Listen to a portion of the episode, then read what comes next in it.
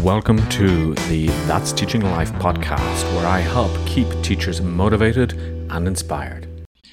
Welcome along to this week's podcast, and I'm continuing with my series of interviews with teacher entrepreneurs to find out a little bit about their background and to find out why they decided to go out and freelance and how that has changed their lives, if it has and any tips they can give you. So today I'm interviewing Alison Goodingham. And Alison, I really do hope that I pronounced your surname correctly, who is a teacher entrepreneur who I met online during a challenge we both did. So let's get into this interview because I know Alison has so much to tell us. So, welcome, Alison. Uh, if you don't mind, let's start by telling the listeners a little bit about you. For example, where you're from, where you are now, and a little bit about your background. Hi, Richard. Thanks so much for inviting me to your podcast. It's a pleasure to be with you today. And yes, you pronounced my surname absolutely perfectly. Excellent. So, where am I from? Well, if I am going to admit it, I was born in Essex in the UK, but only actually lived there until I was three years old.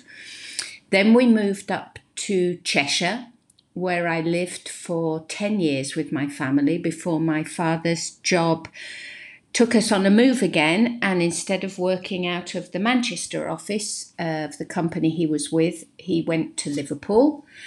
I spent three years on the Wirral. Um, by which time my parents had moved back down to the south in Hampshire, where they are now, in a town called Alton, which is halfway between Guildford and Winchester. And I moved there when I was 16 years old. But I've actually, even if my parents are still there today, quite some years later, I've only lived in Alton for two years. Um, I went off at 18 years old to study a degree in business administration at the University of Bath, which I absolutely loved and met a wide range of uh, friends from all over the world. And then uh, in my final year at university, I actually did an Erasmus exchange to Rotterdam, um, which was an incredible experience. And it's where I met. Uh, the father of my children. Um, and that's what brought me to Spain back in 1992 when the Barcelona Olympics were on. I moved over, moved over to Spain and I have lived here ever since. And when I first came over in 92, I did not speak a word of Spanish. So the absolutely only thing I could do was to teach English. I did a qualification, a TEFL qualification before coming. And I adore teaching. Um, I love just helping people and being a part of their journey in order for them to learn a language. Okay, well, thanks for that info, Alison. Um, so, did you always have an interest in teaching, or did it come later in life? And if so, what made you look at teaching? Because I know I always had an interest, but I didn't necessarily have an interest in teaching English. But it came later in life because I moved to Barcelona and I saw there was a lot of demand. So, what made you go for teaching English? So, an interest in teaching. Well, when I was probably about 10 years old, um, I told my parents very clearly that uh, I was either going to be a teacher, a math teacher in particular, or a hairdresser. My mother at that point could envisage that I would spend all day counting the hairs on everybody's head. And then I went to the opposite extreme. By the time I was about uh, 18 years old, off to university, I said if teaching were the last job on earth, I would never do it. And I think a part of that was perhaps seeing the change in how children were being brought up. Um, and consequently the change in the role that teachers played, thinking in particular of working with children. So, um, when I came to Spain, as I said previously, I was only able to teach English and I fell in love with it from day one. Um, I know it's a language absolutely full of exceptions. There are as many, if not more, exceptions than rules. There are many other moments that uh, make a lot of sense to me, and uh, I enjoyed explaining that. And I have just loved working with all age groups. Um, I've worked with lots of adults, but I've even worked with kids, with babies, with teenagers. And every single age group, every single student brings their needs and their challenges. And I have loved trying to solve um, their needs and challenges so that they could improve their language and really get them to believe that they could do it. Um, so I do not regret a single moment of teaching. In fact, probably if I could turn the clock back, uh, perhaps I wouldn't have studied business, or having finished my business degree, I would have uh, focused a lot more on perhaps a PGCE as well, something I never did. Okay, let's just delve a little bit deeper and you know, why did you first become an English teacher? Tell us about that journey. So, I became an English teacher in order to survive over here in Spain and to pay my way. Um, but it's brought me years and years of happiness. I have worked as a plain old teacher, I have worked as um, a head teacher, so I've been involved in overseeing the didactic team, um, the hiring of them, training of them, which I adored as well. I love being involved with the students. I've had my own business a couple of times now. Um, when my kids were very young, I relaunched myself and worked with kids here in the village outside of Barcelona where I lived and live, and I loved every minute of that. But now um, I have uh, moved back to working with adults again. Well, Alison, I think so far, I mean, there's a lot of interesting stuff here. You're providing a lot of great information. Um, and what made you transition into becoming more of a coach uh, rather just as a traditional English teacher? And what is your niche? Who do you serve? Who are your uh, the type of clients that you work with? So, whenever I have been working with anybody uh, in terms of helping them improve their English, whether it be a, a, kid, a teenager, or an adult, it's always been a lot more than just the nuts and bolts of the language. Um, it's always been about getting the message across that the most important thing was to be able to communicate what you wanted to say. If it wasn't absolutely perfectly correct, that wasn't a problem. Um, the way I've learnt my Spanish when I moved over here was very much how babies learn their, their native language. So, first of all, lots and lots of listening and then starting to speak. And finally, the last part of the process is reading and writing. So, I am a, having seen that evolution and, and success in my own Spanish learning. I'm a huge believer that that is the best way to be learning a foreign language. And it's when you are able to use the language because it sounds good as opposed to you're always making uh, a grammatical analysis and consequently you really don't end up saying what, what you want to say. Um, why did I become more of a coach? Well, I guess in all of my teaching years, um, because of what I've just explained, it hasn't just been about teaching and explaining things, it's about getting all my students on board and being responsible for their own learning and their own progress, which is really important because if you can own it, um, it's easier to be much more successful. Um, also, trying to make it very relevant to what they need English for um, and trying to find what motivates them and what sparks an interest so that they are keen to continue with their learning journey um, because learning any language, like in fact learning anything in life, it is a continuous journey. It's not um, a short affair.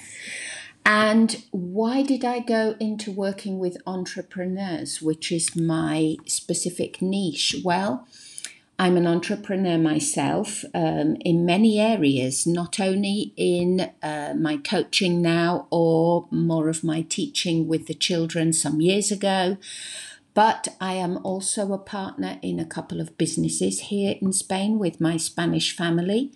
Um, on the one hand, we have um, an olive oil business. Um, and that in particular was what made me think about focusing on entrepreneurs here, particularly in Spain, but also in other countries, in uh, Italy. Um, I also uh, work with Italians.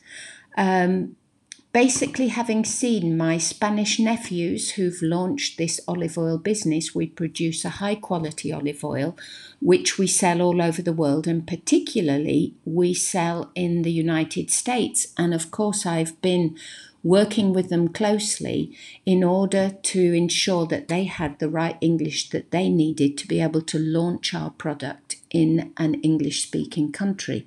So it was something very close at heart to me, and I could see the real need and understand that these entrepreneurs they don't have a lot of time because they're constantly firefighting.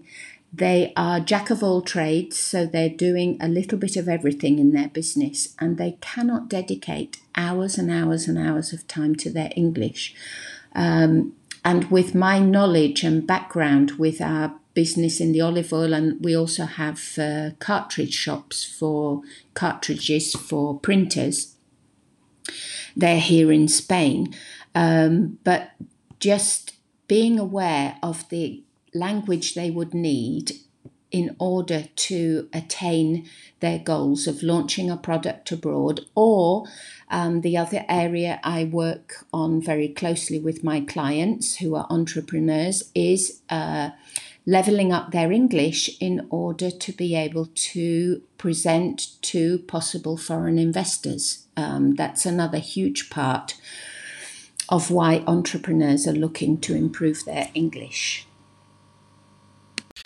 Now, to follow on from that question, um, I mean, what I have found myself and with a lot of other people that I've talked to, that that transition from English teacher to English coach can be quite difficult because if we label ourselves as an English teacher, eh, a lot of the times people don't value that. Um, and one of the things that, that I always feel is that people say is, well, I can't charge a lot of money for English lessons because there's so much competition. Um, so, how did you find that transition? I mean, did you find it difficult? Well, um, the transition in terms of working with my clients, obviously, I'm working in a much more specialized niche. Um, so, I need to spend more time on uh, marketing myself, uh, getting out there so that those people who need help in this area, um, we can connect.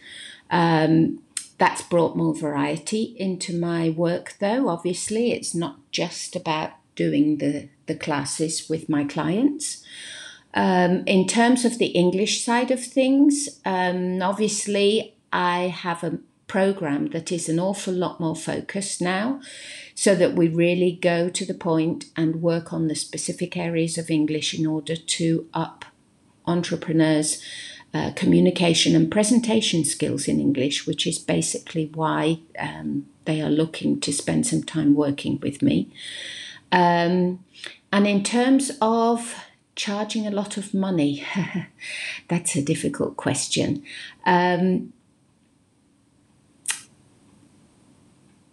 It's been a pretty logical transition, to be honest with you, because of the added value that I am providing to these students. Um, especially those students who follow my program from start to finish and do all the work. In fact, many of them say it, they still find it to be um, almost a cheap price uh, in terms of the benefits they get if they do the complete program. Um, those people who turn up to the sessions and don't do all the work between times, obviously the progress isn't quite the same. And some of those clients have perhaps doubted a little bit the value, but they are also recognised that um, everything was left clear before they started, and it's been unfortunate that they hadn't taken full advantage of the opportunity. Now, Alison, I know there's one thing that always comes up, and it's something that um, I've gone through in various parts of uh, my life as my career's progressed. But it is this idea of imposter syndrome that so many people feel that when they start on their journey, do I have a right to charge more money for English coaching? And who am I to actually do this? So, a two part question. First of all, has it ever happened to you? Uh, that you've had imposter syndrome? And the second most important thing is how have you overcome this? I think imposter syndrome is very real, but not just as a teacher entrepreneur for me. Um, I get that in all walks of my life, and I think everybody gets that at some point or another in some area or another of their lives. Um, even as I bring up my kids, there have been times where, oh golly, am I doing it right? I'm not good enough for them. I'm not helping them enough. Um, it's that constant uh, battle, isn't it? That we have moments, and probably this happens more when I'm extremely busy, a little bit tired, and that's when the doubts set in a little bit more. But it's almost like having um, an angel and a devil in your head at the same time, and it's who's going to win the devil who's more calling you out as an imposter, or the angel who says, No, no, you're absolutely doing it fine. Um, so I think anybody who says they've never, ever felt that feeling is not being completely honest with themselves. But it's something that we have to work on. Um, and I think it's something that helps keep me on my toes to make sure that I am providing my best self to my clients and the best service, the best program that I can provide in order for them to reach their goals in English. Now, one of the things that I have certainly found in my teacher entrepreneur journey is that sometimes motivation can be difficult. I mean, you know, when you have classes that are assigned by an academy, you have to do them. You know what you're doing, you get motivated. But sometimes maybe we won't have our um, our agendas filled, and especially when it comes to August and the summer uh, in general. Um, we tend not to maybe have as many hours. So this can sometimes lead to a decrease in motivation. Um, how do you, Alison, how do you sort of get over that? How do you stay motivated? Easy to stay motivated. It's tough, I'm not going to lie. It's tough when you are out there on your own. Um, and I think for me, the best thing that I have done is become part of a group of teacher entrepreneurs, which um, we might not all be teaching the same si- sorts of clients in the same niches, but we all follow a similar process and we all have similar struggles. And it's a fantastic way to find support, to bounce ideas off other people. Um, but yes, it's a constant battle, I would say, to stay motivated. And particularly, like most things in life, when things are going really well, it's easier to stay positive, and when there are slower periods um, with less interaction with uh, prospective clients or clients themselves, eh, it's a little more complicated and uh, challenging to stay motivated. But as I say, surrounding myself by like minded people um, planning out my days, my weeks, my months, uh, reading, um, useful books that can uh, expand on my knowledge, um, and basically just trying to get to know my clients and what their needs are, which constantly change as well. Um, it's a great way to stay motivated as it's a great way to learn, and that's what keeps me going as well. Okay, so some excellent stuff coming through there. Um, the next thing then is well, what are the advantages of being an independent teacher or teacher entrepreneur? I mean, what do you find is one of the best things about this? Or if you have two or three great things, please do um, let our listeners know because I think this will encourage a lot of people who are thinking of becoming an independent teacher, moving away from academies, from um, schools, from uh, you know programs where they mightn't be making the money that they deserve. So tell me about some of the advantages that you found, Alison, as uh, an independent teacher or a teacher entrepreneur. One of the best things about being a teacher entrepreneur for me is the flexibility of um, tailoring my timetable to not just my clients' needs, but also my needs. My needs as uh, a mum. I have three children, uh, two of whom have already flown the nest and are away at university, but I still have my son at home. And I am able to combine work hours with his requirements in terms of taxi driving that we all know about, etc., etc. Um, I live in Spain, and another huge advantage is I have just got back from a week in the UK. And I could take my laptop with me and continue to do my classes from there. So I can combine with the possibility of going back home, going to see my family, um, and still um, be able to keep going with my with my business. So I would say um, those are probably for me the two most convenient things um, and most positive things about being an independent teacher entrepreneur. Now, mindset is something that a lot of people struggle with. And can you tell me, Alison, how you know you have your mindset has changed since you started to work for yourself. I mean, I know for me that when I left the corporate world back in 2021, I think it was, um, a lot of my clients who I was working with said, You look more relaxed and uh, you look happier. And I certainly do feel like that. But how has your mindset changed? Because obviously you're not just a teacher now, you're actually a business owner, entrepreneur. So let's delve a little bit into that. I would say my mindset, Richard, is um, constantly changing. I'm needing to modify and adapt my mindset. So, when I started off this journey um, just under a year ago, in fact, um, I was working all the hours under the sun, which you do need to do when it's your own business, but it was getting to the point of being absolutely crazy hours.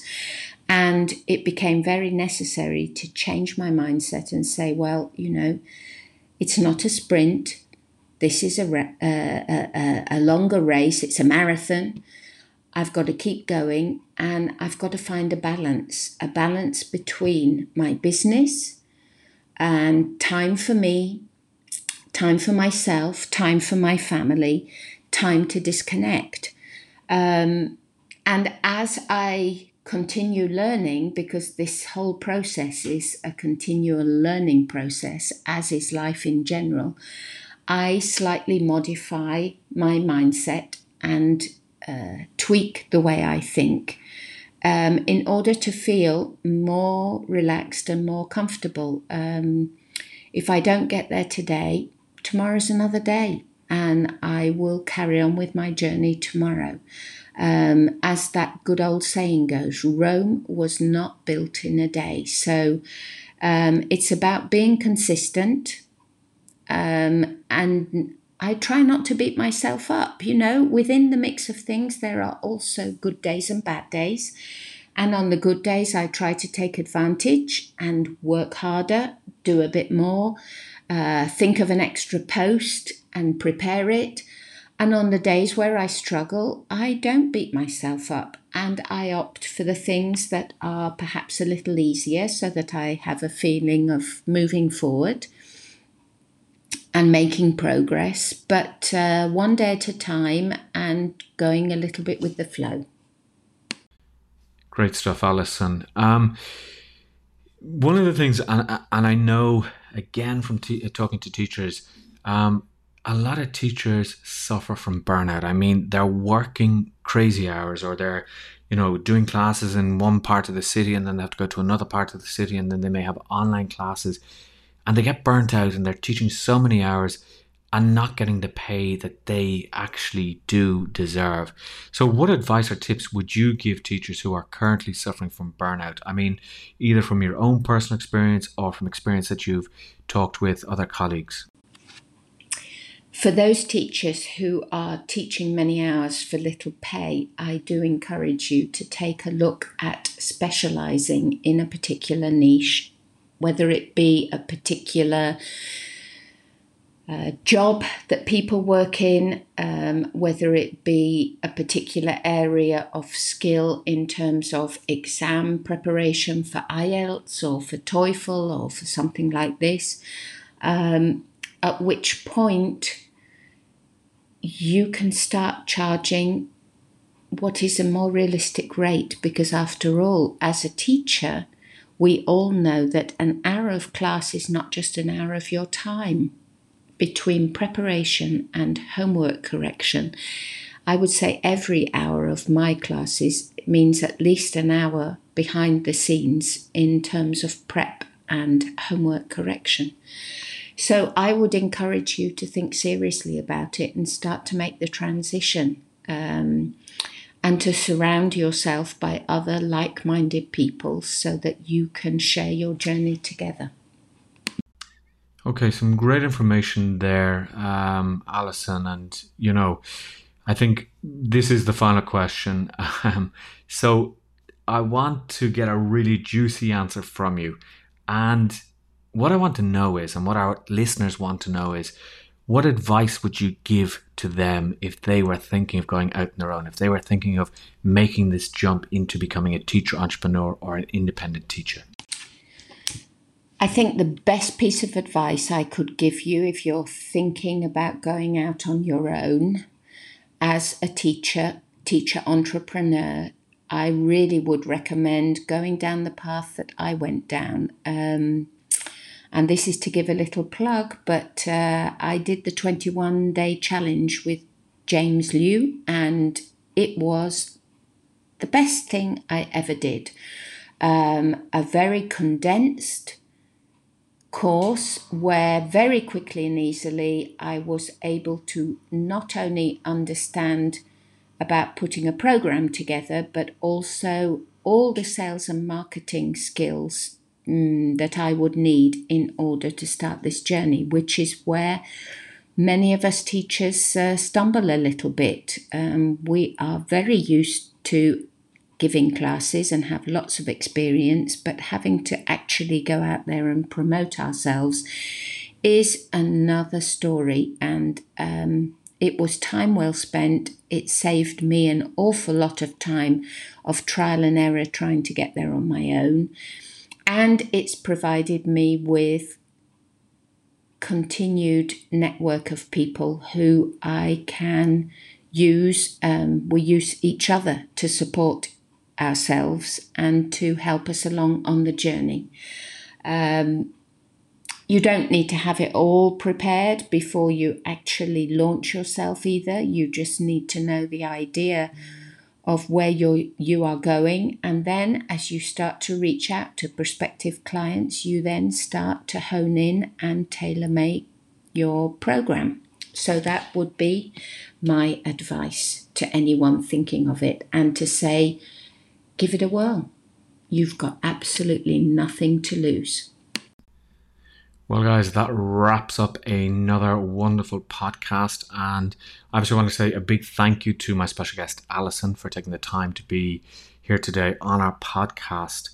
Um, remember to bookmark this podcast so you can get more inspirational stories each week. And of course, I also want to share tips on how to stay motivated, avoid burnout, and you know, I, I know what it's like to be a teacher. I know the stress that you guys are um, under and the stress that I was under. And each and every week, you will either hear motivational stories from other teachers who have done probably what you want to do. And on alternate weeks, I will also um, talk about how to stay motivated, how to be top of your game. So make sure you bookmark, share this with your fellow teachers, and I'll talk to you very soon. Make sure that you subscribe to this podcast to be kept up to date when I release new episodes.